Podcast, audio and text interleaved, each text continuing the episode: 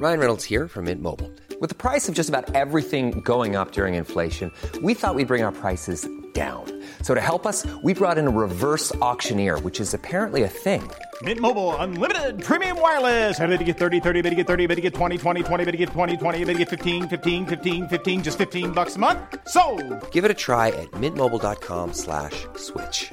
$45 upfront for three months plus taxes and fees. Promo rate for new customers for limited time. Unlimited more than 40 gigabytes per month. Slows. Full terms at mintmobile.com. Mic Drop from the Canadian Broadcasting Corporation is a show that lets teenagers take the microphone and tell their own stories in their own words. And when you listen to these youthful voices and perspectives, you realise you just don't hear that many of them on the radio.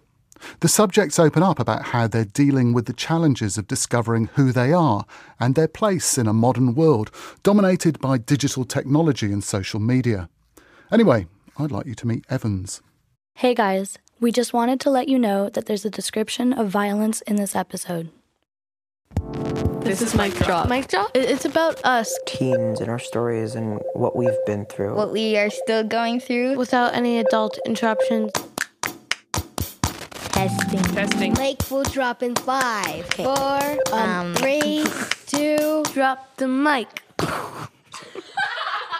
I've never held the mic before, and this feels good actually. Hi, I'm Aaliyah. I'm 13 and I am in grade 8. I am so, so excited and so happy to be in the very first episode of Mic Drop. I just want to let you guys know that this is a teen zone, our age group, our generation in this one little space. Sometimes you will hear an adult, and that is because a teen wanted them to be a part of this and just would know that they would understand. So, this first episode is about who am I? That's a really, really big question. While I think about it for a while, let me pass the mic to Evans. Welcome to my tour. The tour of my kingdom. In other words, my room. So, right here is my poster.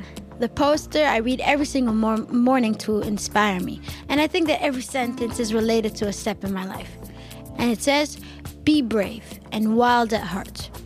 Every moment has the potential to be amazing. Do what you love. Happiness is not a destination, it is a way of life.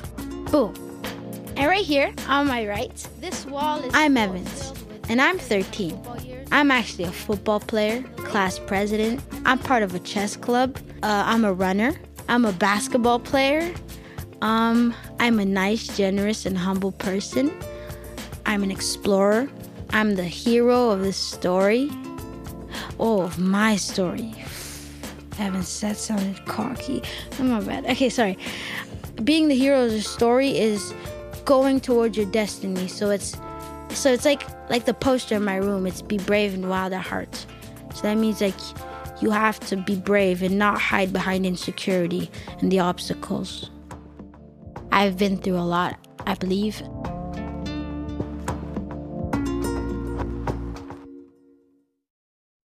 My last memory of my father is when he was in this immigration cell and I went to go say bye. I didn't necessarily know why, but he was, in fact, ordered to be deported to his country, Nigeria.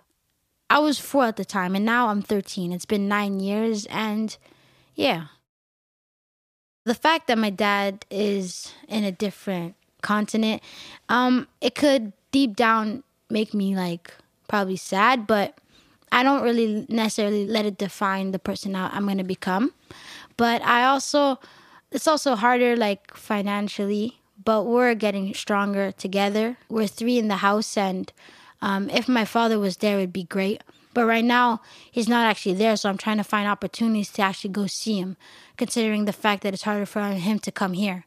But I don't let the intentions and the stats that say a boy without his father is destined to live with sadness and problems. I don't listen to those stats and those stereotypes. I don't let people's intentions define the person I'm going to become. I'm going to prove them wrong.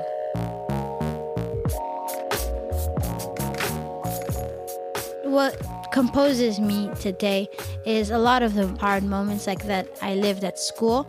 So I remember in Even kindergarten to like third and fourth grade, it was hard because I was energetic. I wanted to do a lot of stuff, but the teacher would always punish me. They labeled me as this troublemaker, but I was actually, I just wanted to explore. And I wanted to learn more than just like defined mathematics and science and French. I wanted to learn more about life. But they didn't get that. And they just saw stuff as numbers and letters. They didn't see stuff beyond that. So it was hard.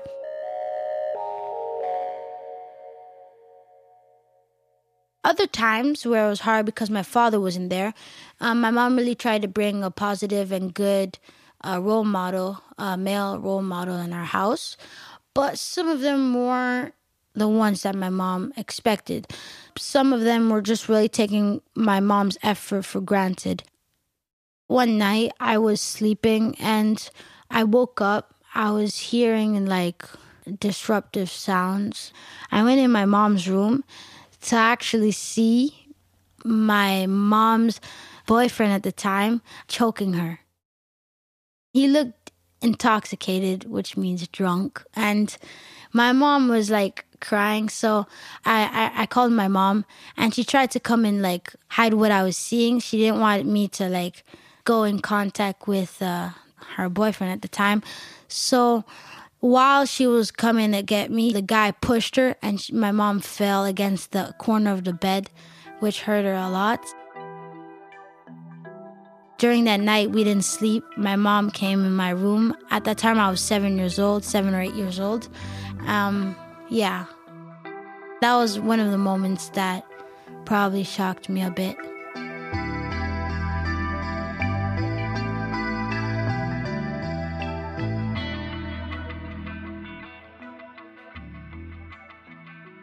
On right next to my desk there's actually like a vision board. So it's the ways to stay focused and to stay happy at the same time. And like my schedules for the week let's say monday i plan making muffins in the morning and get ready for school go run outside. And on the right names of people that are actually good source of help and good source of inspiration. My football and basketball coaches my big brothers from the Big Brothers and Big Sister Association named Alex and um, my my mother always told me even if they label you as something you have to you have to go beyond it. You can't stay stuck in between those walls of reputation. So so I had a mission in fifth grade to be a better person and I, I started to have a lot of good marks. Um, that was where I started to have a lot of 100% like not to brag, but my record was like 1700 percent in one semester. There's a concert. Uh, I'm, yeah. I'm, I'm, doing a concert at Plaza Zar, and I want y'all to to do something magic. Mm-hmm. Do what? Like the rap, the rap you Just do what we do. Ricardo is one of my mom's friends, and he actually became a really good model for us. We go do activities with him, but he's not like the adult that's gonna supervise us. Like we all it's like a democracy. We all have the choice of going where we want doing what we want. So it's like another friend of us. So we're five kids. One thing that we have in common is we all have the absence of our father but that's not the main thing we have in our group. The main thing is actually our urge to explore together.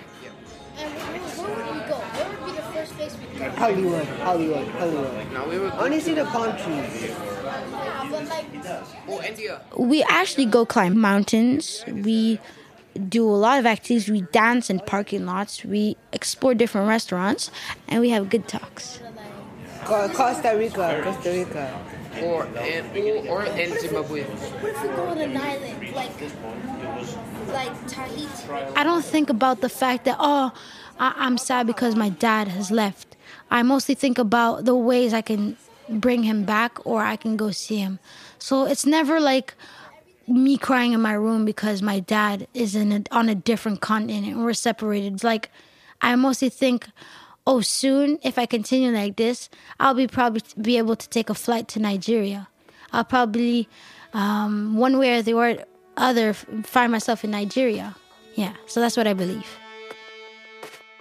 My big dream is to bring harmony to this world.